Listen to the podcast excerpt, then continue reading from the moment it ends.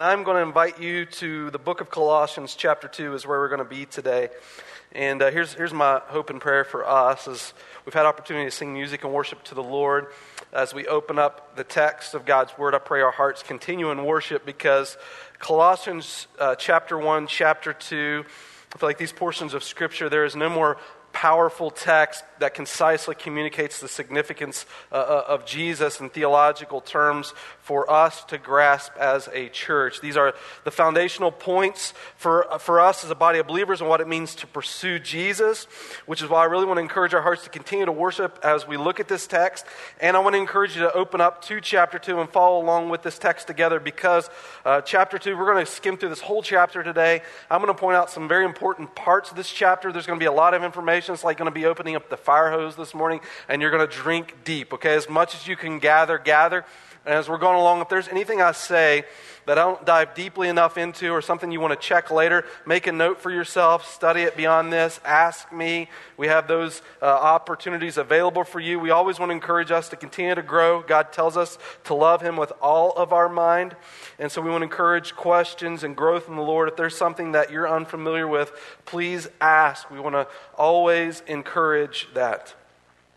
Colossians chapter 2 for us, just so you know, as this text breakdowns, uh, Paul, Paul is now going to defend the statement that he made in chapter 1. Chapter 1, uh, verses 13 and on, we looked at this last week, is a creedal statement, a hymn of the early church that they would sing, acknowledging the significance of who Jesus is. It is what they stood for. And so this statement uh, is jam packed, full of understanding the significance uh, of Christ and our relationship to Him and everything that Jesus is for us.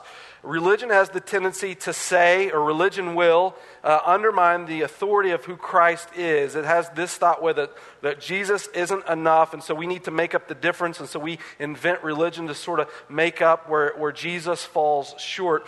But what we find in the book of Colossians, chapter 1, is the Bible communicates to us Jesus is enough, and Paul sets out the creed. This, this word for creed literally means it's a Latin word for I believe. And so this statement of I believe starts in verse 13 of chapter 1 and it carries on into chapter 2. Now in, cha- in chapter 2, he makes a defense for why he believes what he believes or why Christians should believe what they believe about Jesus. A very interesting text for us this morning. The pinnacle of it we're going to see in verse 8 as Paul lays out before and after what is significant as it relates to our faith in Jesus. For me, coming to Christ, um, impacted my life in such a way there was a radical transformation in who I was before Jesus and who I am now in Christ. Not to say that I am perfect, but God has certainly redeemed my heart, transformed uh, my life, and, and gave me a new uh, perspective on the point of what life is about in Him. And one of the things that happened very early on as I started to skeptically study Jesus and then I put my faith in Christ, as I, I, came to these types of books that made a defense of Jesus. And, and you know, to be quite frank, when I, when, before I became a believer, the thing that turned me off about Jesus were people that claimed to know Jesus. And, um, and so I sort of based Jesus off what I considered just foolishness and thought, you know, I want nothing to do with Jesus.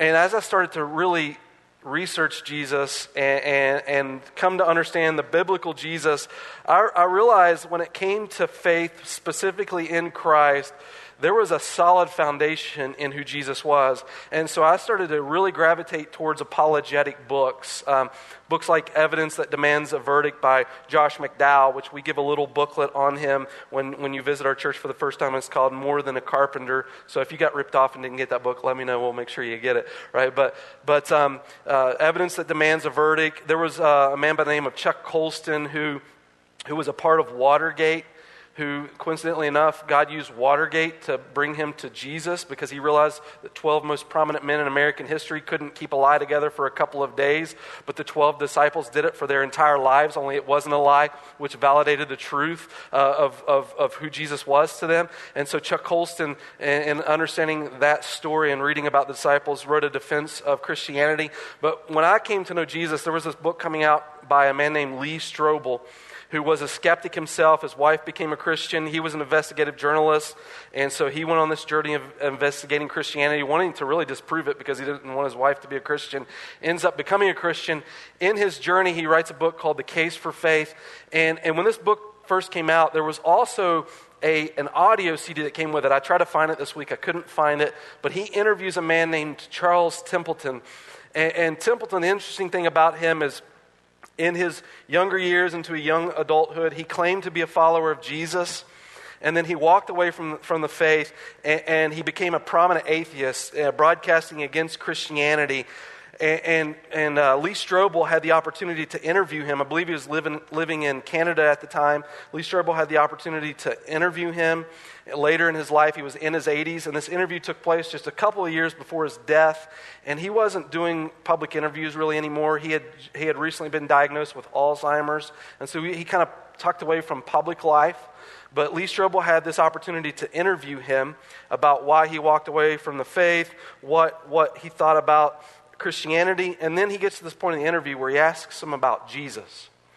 And when Lee Strobel gives us introduction to his question about Jesus to, to Charles Templeton, he said he was hesitant to do it because he wanted to prod further questions uh, to Templeton, but he knew Templeton's health was frail, and so he, he felt the need to press this interview further. And so he asks him about Jesus, knowing this could enter, end the interview. But here is Charles Templeton in his 80s, staring at, at his maker very, very soon in the future. He has Alzheimer's. He knows he's, he's getting to the end of his life. And this is what he says when, when Lee Strobel asks him about Jesus. This is his remarks. And I, have kind of cut this down. He goes much further into the beauty of who Christ is in this statement, but let me just read just an excerpt. He says, He was the greatest human being who has ever lived. Everything good I know, everything decent I know, everything pure I know, I learned from Jesus. Just look at Jesus. There's no question that he had the highest moral standard, the least duplicity, the greatest compassion of any human being in history. There have been many other wonderful people, but Jesus is Jesus. In my view, he declared, he is the most important human being who has ever existed. That's when Templeton uttered the words. This is what Lee Strobel said. That's when Templeton uttered the words, I never expected to hear from him. And he said this If I may put it this way, and his voice began to crack, I miss him. And with that, tears flooded his eyes. He turned his head and looked downward, raising his left hand to shield his face from me. His shoulders bobbed as he wept. The significance of who Christ is is the foundation of what Christianity is. Chapter 2 of Colossians is the defense of that. Paul opens up this passage of Scripture. I'm going to break it to us in chunks. And in chapter 2, in verses uh, 1 to 3, he reveals to us the mystery. And this is what he says For I want you to know how great a struggle I have on your behalf and for those who are at Laodicea and for all those who are personally who have not personally seen my face. So Paul, we said this in the beginning when Paul wrote the book of Colossians, Paul didn't start this church. In fact, he started the church of Ephesus, and a man named Epaphras came from uh, the, the city of Colossae, and, and he had gone back to the city and shared the message that Paul had given him, and this church was born.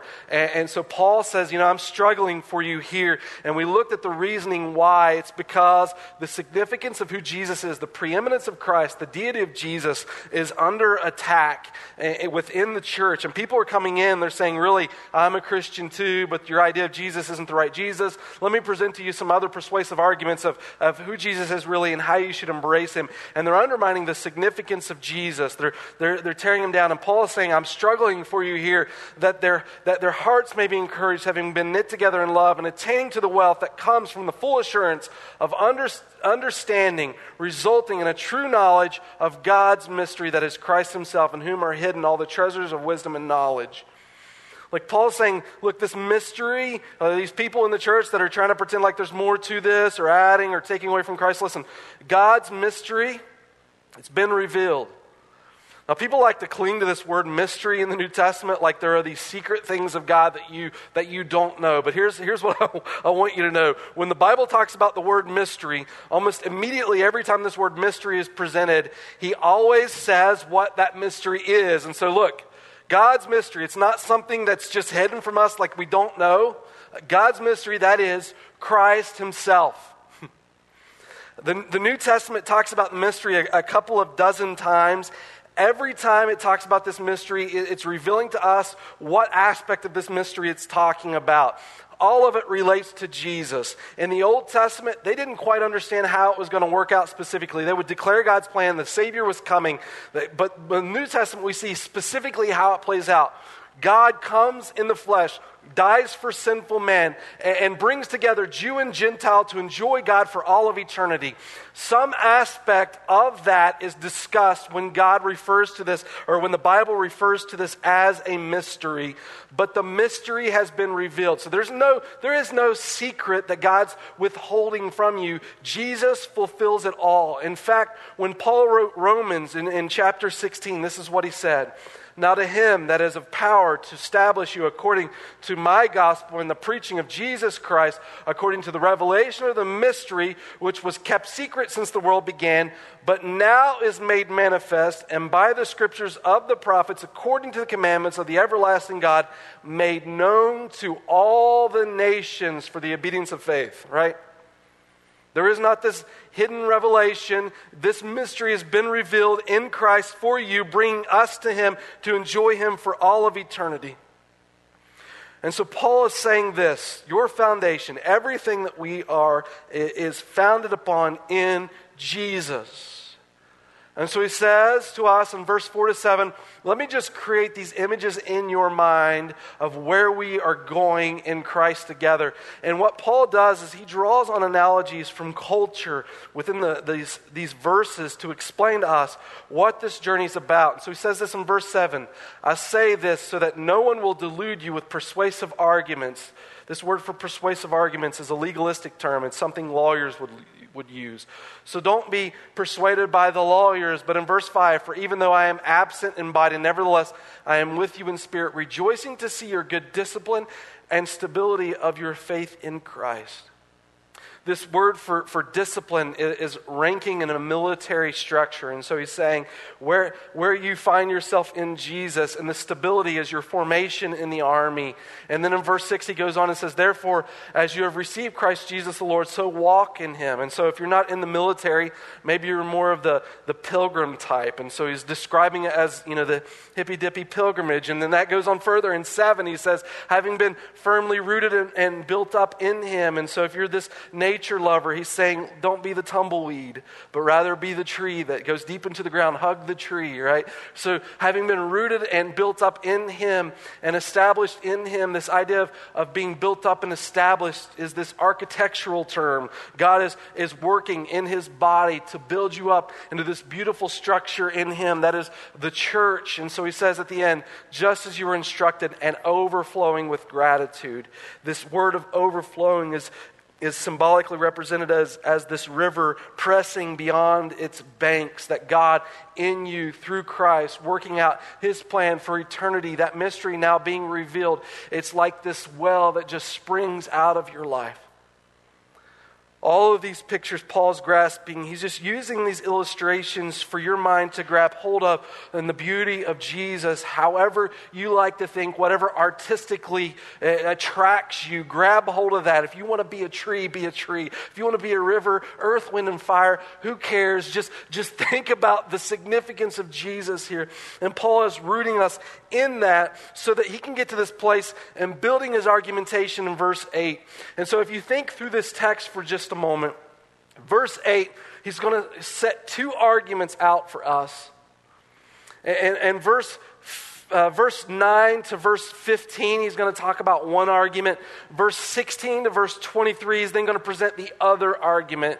And so this is what he says in verse 8 See to it that no one takes you captive through philosophy and empty deception, according to the traditions of men according to the elementary principles of the world rather than according to Christ. I'm going to tell you what Paul's doing here. He's really going to see this as verses play out, but he's really taking every religious system of thinking in this world and he's positioning it, positioning it against Jesus, right?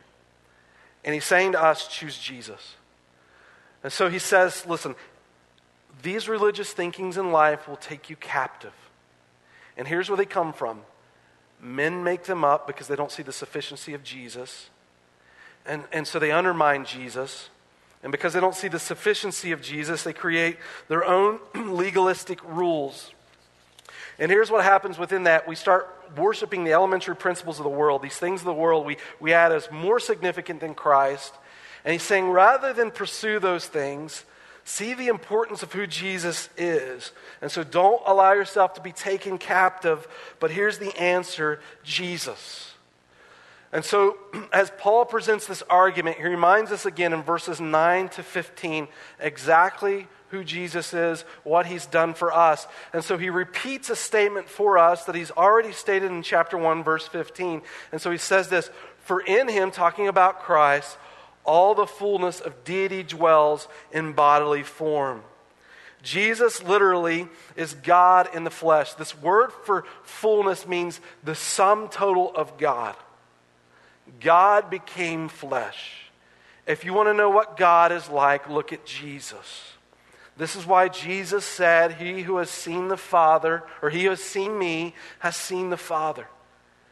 Jesus became flesh as God dwelling among us. The fullness is, is with him. And so it says this in verse 10 And in him you have been made complete.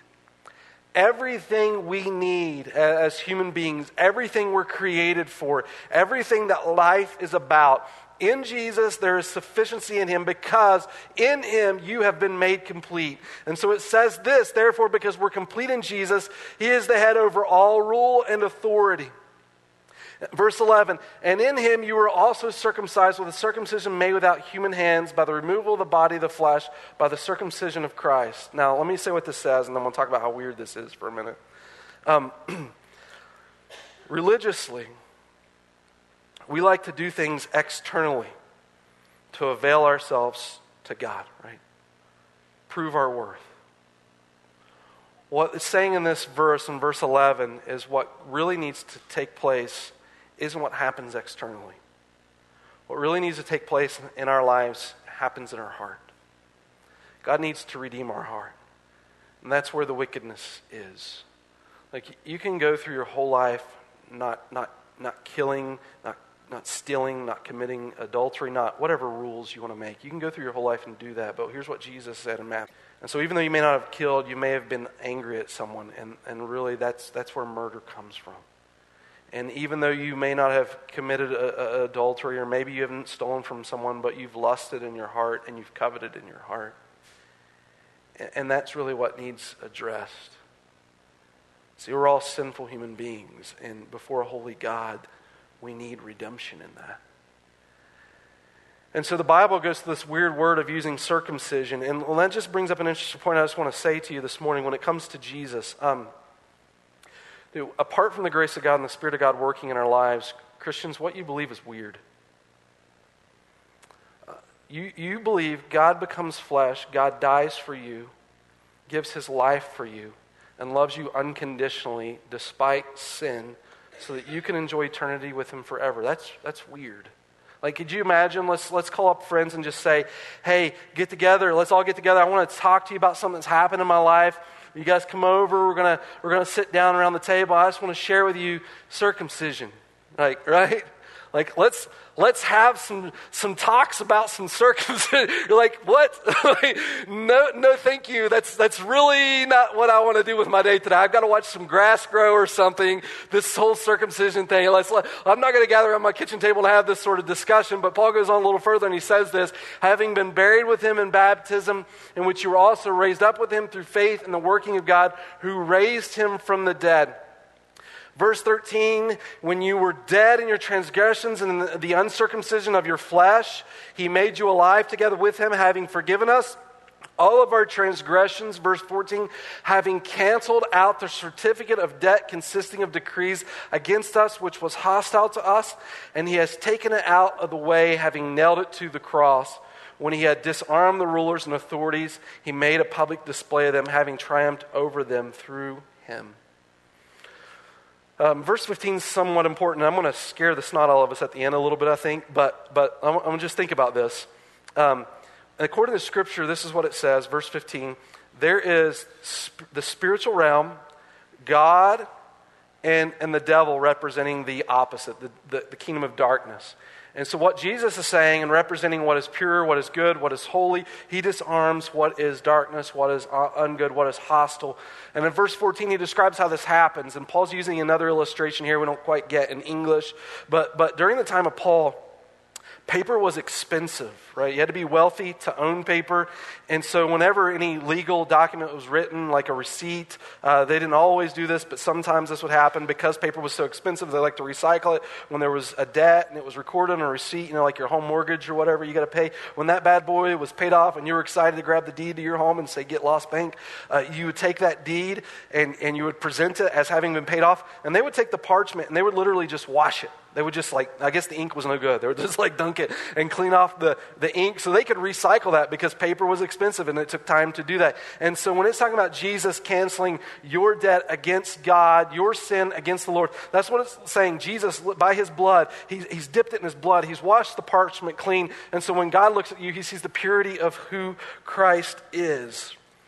Now, apart from the grace of God, saying God came became flesh, died for our sins, that we may enjoy eternity with him forever. it, it, it, it's not an easy pill to just swallow and to think about um, and, and until I think the grace of God begins to work in our lives and reveal this to us.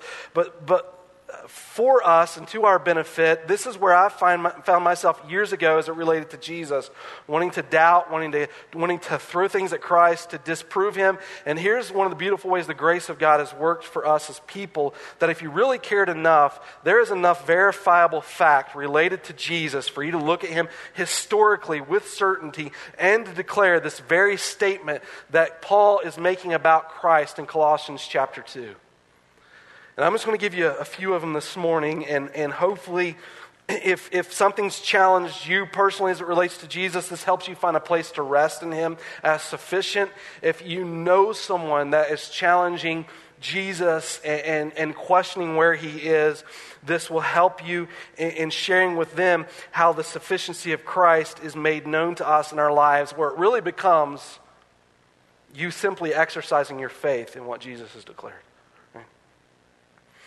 So, some of the questions we skeptically ask about Jesus, but sometimes we don't really take the time to answer. Let me just say, uh, say a few of them for us this morning or ask a few of them. Um, sometimes I've heard this from, from people wanting to deny Jesus. When we say he's God become flesh, they, they might say to us, well, Jesus was taught to be God over time, meaning meaning the Bible kind of came a little bit later. So Jesus, uh, he, he died, and then he sort of mysticism came into that and romanticized Jesus, and he was declared deity after that, of which I would say when you study that historically, it really doesn't hold any water. Um, scripture started to be written. The New Testament started to be written around 45 AD. Jesus crucified around 33 AD. So within, uh, within just over a decade, the Bible starts to be written. It's written by the individuals that walked with Jesus. So I ask a question them and their validity in just a minute. But, but to romanticize Jesus and, and to mystically proclaim him something beyond what he was, you really don't have time for those legends to build because Scripture was written. But even before the New Testament was written, when you go back to the Old Testament, you see Jesus declared as deity. There's multiple places to, to point to in Scripture. Uh, one that I love to point to is from the book of Isaiah because we have copies of the book of Isaiah hundreds of years older than Jesus himself in the Dead Sea Scrolls. And when you read those portions of Scripture in Isaiah 7 and Isaiah 9, when it talks about the deity of Jesus, this is what it says. Talking about Mary, um, prophetically stating about Jesus, therefore the Lord himself will give you a sign. Behold, a virgin will be with child and bear a son, and she will call his name Emmanuel. Emmanuel, being translated, literally means God with us, God in the flesh. When you read the book of John in the beginning, that's how it declares itself that God was with God, God was God, and God became flesh and dwelt among us. In Isaiah 9 and verse 6, this, the way this passage translates, if you look every time there's a comma um, until you get to the end, when there are these first few commas, it's saying God relationship to man and God in his identity as deity. And so look at this. For a child will be born to us, okay? This is talking about physically man. A son will be given to us. So at the same time, while this child is born by woman, he's also given to us, meaning he has claim of deity. And the government will rest on his shoulders. This is talking about physically ruling in the world. And then look what it says about Jesus. And his name will be called Wonderful Counselor. Look, Mighty God, Eternal Father, Prince of Peace. Jesus is called the Father in the Old Testament. Jesus is called Mighty God in the Old Testament. And so, this idea that Jesus was claimed to be God later doesn't hold any water because we have copies of the book of Isaiah, which claims the deity of Jesus hundreds of years before Jesus existed. And so, Jesus, sometimes though it's shared, was, was just a, a fable over time. Maybe you've heard of this. People will say, that uh, there are gods around the time of Jesus or simply a little before Jesus, of which the story of Jesus was fabricated from. And there was their gods named Mithras and Horus and, and a few others, and they'll say, well, really, what happened in this area of Jerusalem? They took the stories of these other gods in the area, and they sort of made the story of Jesus. And so, when you read the story of these other gods, you can see how they would formulate the story of Jesus. And, and, that really became popular in the book written by Dan Brown, The Da Vinci Code. Um, and, and it was started, that idea was started uh, not first century, not second century, not third century, fourth century. Um, it actually came in the 19th century by German philosophers. They started to propose this idea, having studied uh, different gods um, in the Roman Empire, and said that when it related to Jesus, they formulated these ideas of Christ about these other gods. Uh, well, there's, there's a couple of problems with that. The first is, um, if that were true and it was so obvious, you would expect some point in the first, I don't know, 10 centuries for someone else to say it, right? But no one else makes that claim uh, because it, it, didn't hold any water, and no one, no one would have thought that, that it held any water within those first few centuries. And which brings me to the second problem. When you read German claims, when you read Da Vinci Code claims that these stories about Jesus were stolen from these other gods, and you actually read the stories about these other gods, you see nothing that symbolically represents Jesus in any way. And, and, and to take these stories and say that they developed the story of Jesus off that, you have to be on some sort of like, you know, you know, it's so far out beyond the only thing, and of all these stories, I've read them because I was a skeptic myself. The only thing in these stories that remotely comes close to identifying something related to Jesus is the god Mithras, and, and he was claimed to have been born on December 25th, which, by the way, isn't Jesus' real birthday to begin with. It's just the day that the church has selected in order to honor Jesus. I think it was because pagan gods were honored on this day. Christianity gave such a rise that they wanted to eliminate these pagan gods and wanted to honor Jesus and picked a day on the calendar year to celebrate the birth of Christ, which we call December 25th. Which, by the way, historically, around the world, the Christian church, not every Christian church around the world celebrates December 25th as Jesus' birthday. Some of them celebrate it, believe it or not, in January. And, and, and so um, this, this idea of these gods even coming close to Jesus, it, it holds no water. And it's just when, when you hear someone question that, you, you, just know they've never even researched it. They've only, they've only really just questioned it. And because when you study it, when you dive into it, it doesn't hold any water. And the last I just want to say is this. Um, really, all that we believe hinges upon whether or not Jesus was resurrected from the grave.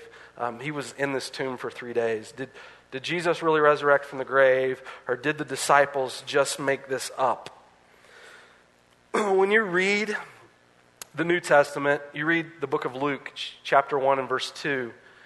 Uh, Luke was sent to investigate Christianity. He was paid for by, it's believed, Theophilus paid Luke to journey around the world and, and, document the Gospels, document the book of Acts and what was happening in Christianity. It's believed Theophilus was this wealthy individual. Luke was a godly doctor, and so knowing he was pay, would pay very close attention to detail, uh, he sent Luke out to write the story of Jesus. And, and, and, Luke traveled with Paul, and so he gets this, this gospel story doing ministry with Paul. But when Luke starts the Gospel of Luke, which was the very first writing he's, he, he's given to, he says this. Uh, he, he writes the accounts of Jesus from eyewitnesses, okay? When Paul writes 1 Corinthians 15, and, and he, he shares the gospel, And then he goes on this listing of, of individuals Jesus appeared to after his resurrection. And he even says at one point, Jesus appeared to 500 people at one time. The point of that is this in the first century, Christianity spread so rapidly, it's unbelievable. But when the writers are writing these documents, what they're saying is if you don't believe me, people are still walking having seen the resurrected Jesus. And when Paul says, listen, he appeared to 500 people at one time, what Paul is saying is, um, you know, it, it, might be possible for one person to just go a little crazy and say, you know, I saw Jesus. It might be possible for like 10 people to say, we all saw Jesus. But 500 people gathered together at one time trying to come up with some sort of uh, make believe story that they saw Jesus becomes a bit ridiculous, especially when you consider the expense these individuals are going to pay because of their faith in Christ. When you look at the disciples, the early disciples died. The, the, the, Jesus' 11, apart from Judas, who was the 12th, Jesus' 11 disciples died thousands of miles apart from one another. Bartholomew is, is, is filleted alive in Armenia. Andrew is crucified in Greece. Uh, Matthew loses his life in Ethiopia, gives up his life for Christ in Ethiopia. Paul is beheaded in Rome. These individuals spreading all over the globe, thousands of miles apart, get, get no accommodations for this and continue to give their lives for Christ. Now, I will say, when it comes to religious ideology, we know, we know there are plenty of people who will give up their lives for some ideology related to some God. People just get emphatically nuts. We've seen that in American history. We see that across the globe in the last 10 years, right? the disciples didn't give up their lives or kill other people giving up their lives for this ideology. You remember when it relates to their lives, when you read the gospel about the disciples, like if you're going to talk about this religious belief that you want to tout yourself in, one of the things you're certainly going to do when you write this book, this holy book, is you're going to make yourself look a little bit good in it. I mean, my goodness, uh, when you read the Gospels, what you see about these disciples is the only one that continues to get the identity of Jesus right is the demons. It's like, come on, guys, you're hanging out with Jesus for three years here. You guys continue to get it wrong moment after moment, and it's the demons that come before Jesus that pronounce the goodness of who Christ is. Even to the point when Jesus is crucified, the disciples are the ones that are cowards running away. Now, if you're going to make up a faith and write something about it, you probably, and going to be a leader for this faith, want to make yourself look a little bit good. These disciples didn't do it, nor did they give up their lives for a religious ideology. The reason the disciples gave their lives for Christ was a fact. And the fact was something they could not deny. Because as you read the end of the Gospels, what you see in the lives of these disciples is they are cowards running away, and something happens within them where everything changes in a moment. And what is it? It's the resurrection of Christ. They couldn't deny it. A dead man was walking. Jesus is who he said he was.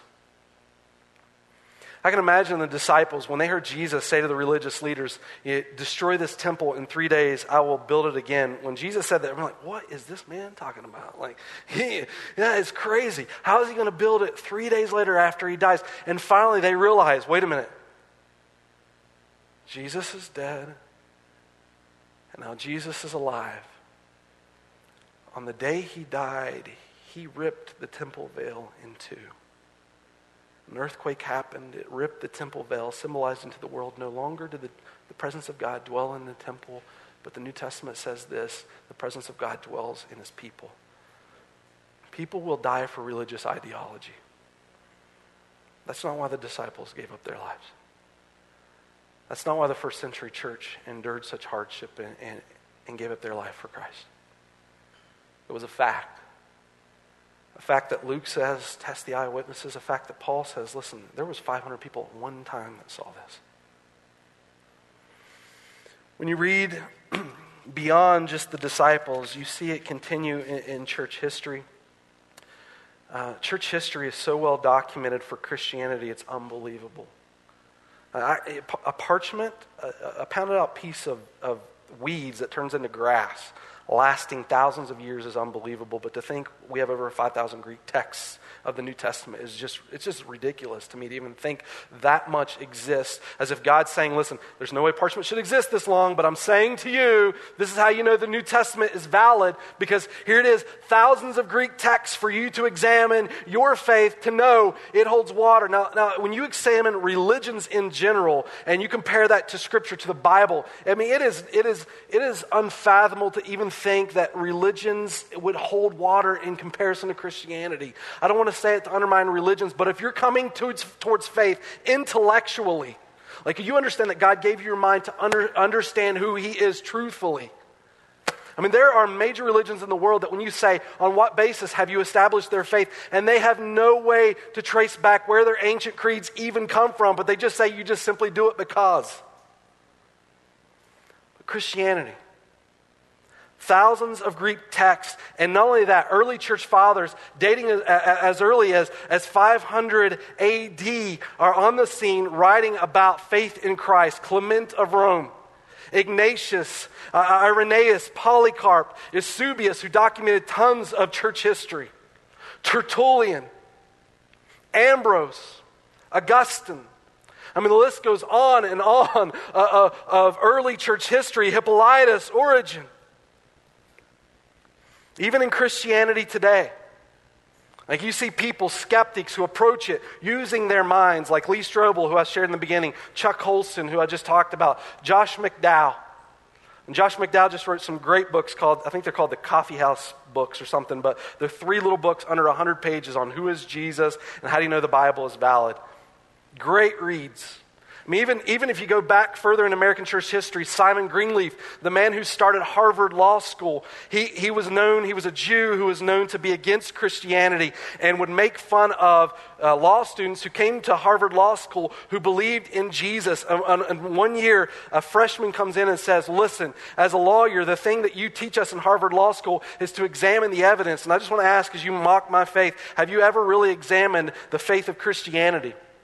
And wanting to be a man of his word, saying, Examine the evidence, Simon Greenleaf goes back and examines Christianity, becomes a believer, and writes a book about it. The man who starts Harvard Law School. This is where Paul is saying the significance of what Jesus has done for us is important for us to understand. And so then he gets to this. Look, verse 8, he says, Don't let anyone deceive you. Don't undermine the beauty of who Christ is. And so he's going to go on from verse 16. He's going to talk about three religious ways of thinking that undermine who Christ is. And in verse 16, 17, I'm going to tell you what it is. Verse 16, 17, legalism. Verse 18, 19, mysticism. Verses 20 to 23, asceticism. I'll, I'll tell you what those are in just a moment. But Warren Wiersbe, coming to this text, this section says this. Anytime a person adds religion, he is also judging Jesus Christ. He is saying that Christ did not finish the work of salvation on the cross and that he must add something to it.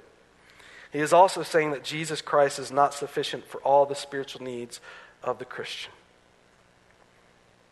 Verse 16 and 17, if, if you want to know when Paul's saying this is how we get deceived, verse 16 and 17, now he's going to explain it. Therefore, no one is to act as your judge in regard to food or drink or in respect to festivals or a new moon or a Sabbath day, things which are a mere shadow of what is to come, but the substance belongs to Jesus.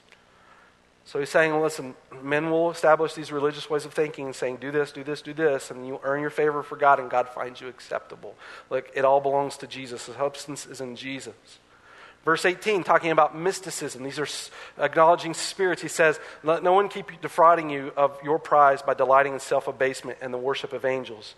Taking his stand on visions, he has inflated without cause by his fleshly mind, and not holding fast to the head, from whom the entire body, being supplied and held together by the joints and ligaments, grows together in him. So, what he's saying is this like, um, people are coming along, they're saying he's having these spiritual feelings, and, and it's denying what Scripture's already declared.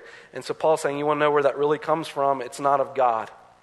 Like when it comes to you and your feeling and, and the Word of God, God gave His Word for a reason, and that's for us to examine where we are to understand if we're really walking in truth.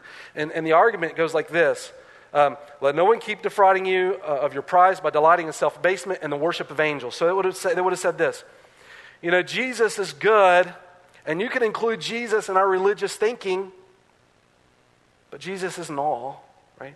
I mean, he's just a part, or, or maybe a piece, or he's one of many roads that you can take. And then he goes on further beyond mysticism, which is this idea of angelic worship. So legalism is a system of rules. Mysticism is this type of angelic worship. In verse 20, he says this, talking about asceticism. If you have died with Christ to the elementary principles of the world, why, as if you were living in the world, do you not submit to your, yourself to decrees such as do not handle, do not taste, do not touch, which all refer to things destined to perish with use in accordance with the commandments and teachings of men. These are matters which have, to be sure, the appearance of wisdom and self made religion and self abasement and self treatment of the body, but are of no value against fleshly indulgence. And so, what he's saying is like, these guys take asceticism is like taking legalism to the next step. Asceticism is like abusing yourself because you, you don't find yourself worthy. And so, by torturing yourself to some degree in some way, then God will find you acceptable. And so, these religious thinkings are all these systems of trying to avail yourself to God so that God loves you, so that God embraces you. The truth of who Jesus is, is there's nothing you've done to make God love you less. And there's nothing you will do to make God love you, love you more. God loves you. So much so, he sacrificed his life for you sufficiently so that you could be what Paul describes in verses 4 to 7.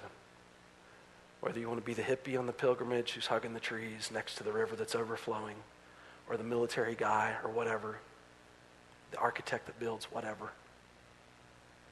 The point is that you can just sit in the joy of Jesus and rest in the joy of Jesus. Now, when it comes to these ways of religious thinking, I think they're present in our culture today, but let me just share this. I don't think our battle is as much, and it is, but let me, let me just share this. I, I don't think our battle is as much legalism, mysticism, and asceticism. I think those interfere into our lives religiously, but I think we're even a step below that now culturally. Like if these were the 1950s, I would probably talk more about legalism, but I, here's where I think our battle starts before we even get to legalism. I think our battle is really with moralism. And the reason is, is, is, because we haven't been taught to think theologically. And we have facts to establish everything in life, but when it comes to faith, we don't know how to think through things theologically. And so we use the word for faith like it's sort of this Russian roulette guessing game.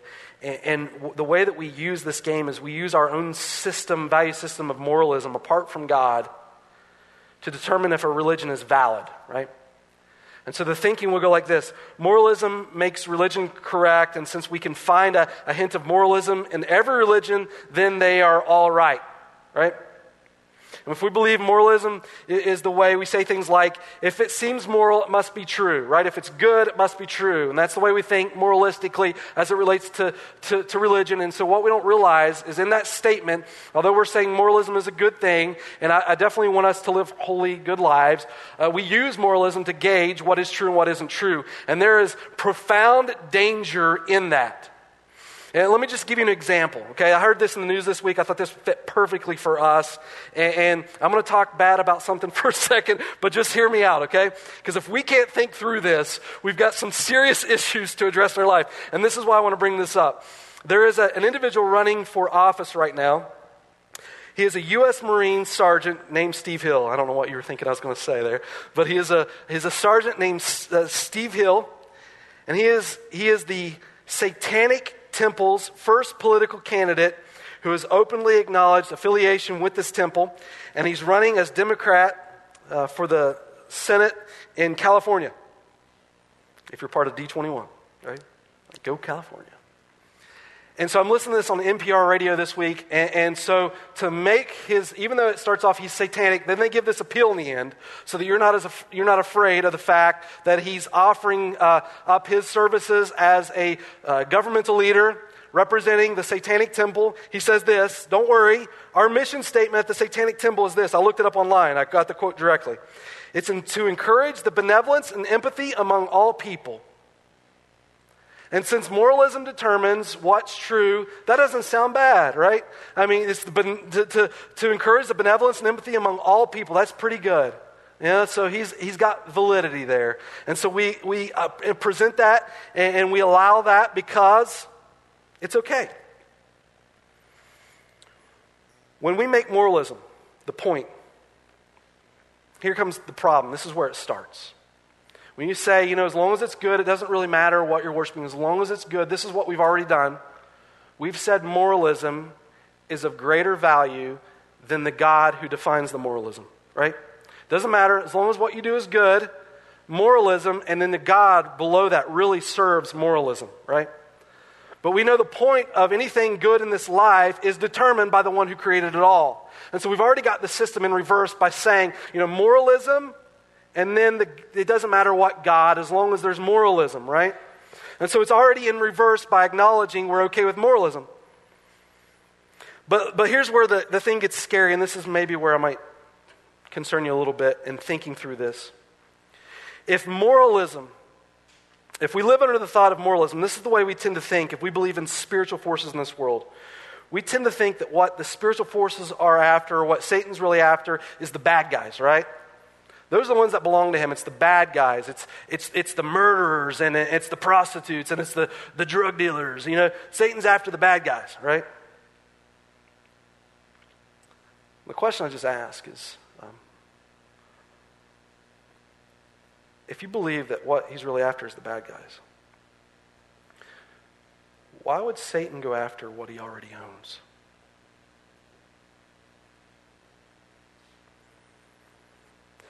If you get into a gunfight, what are you? The first person you're going to attack isn't the unarmed man. The thing you want to bring down is the one that holds it all together. Right? Satan isn't after what he already owns. When spiritual forces are real, Satan isn't going to attack what belongs to him.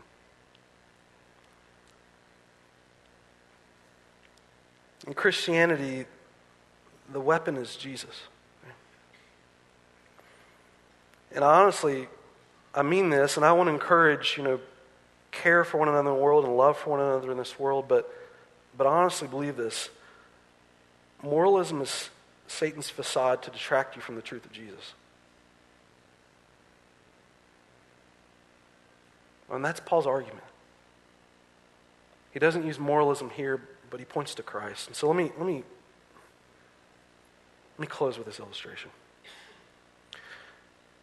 First two chapters of Colossians cannot emphasize the significance of Jesus enough.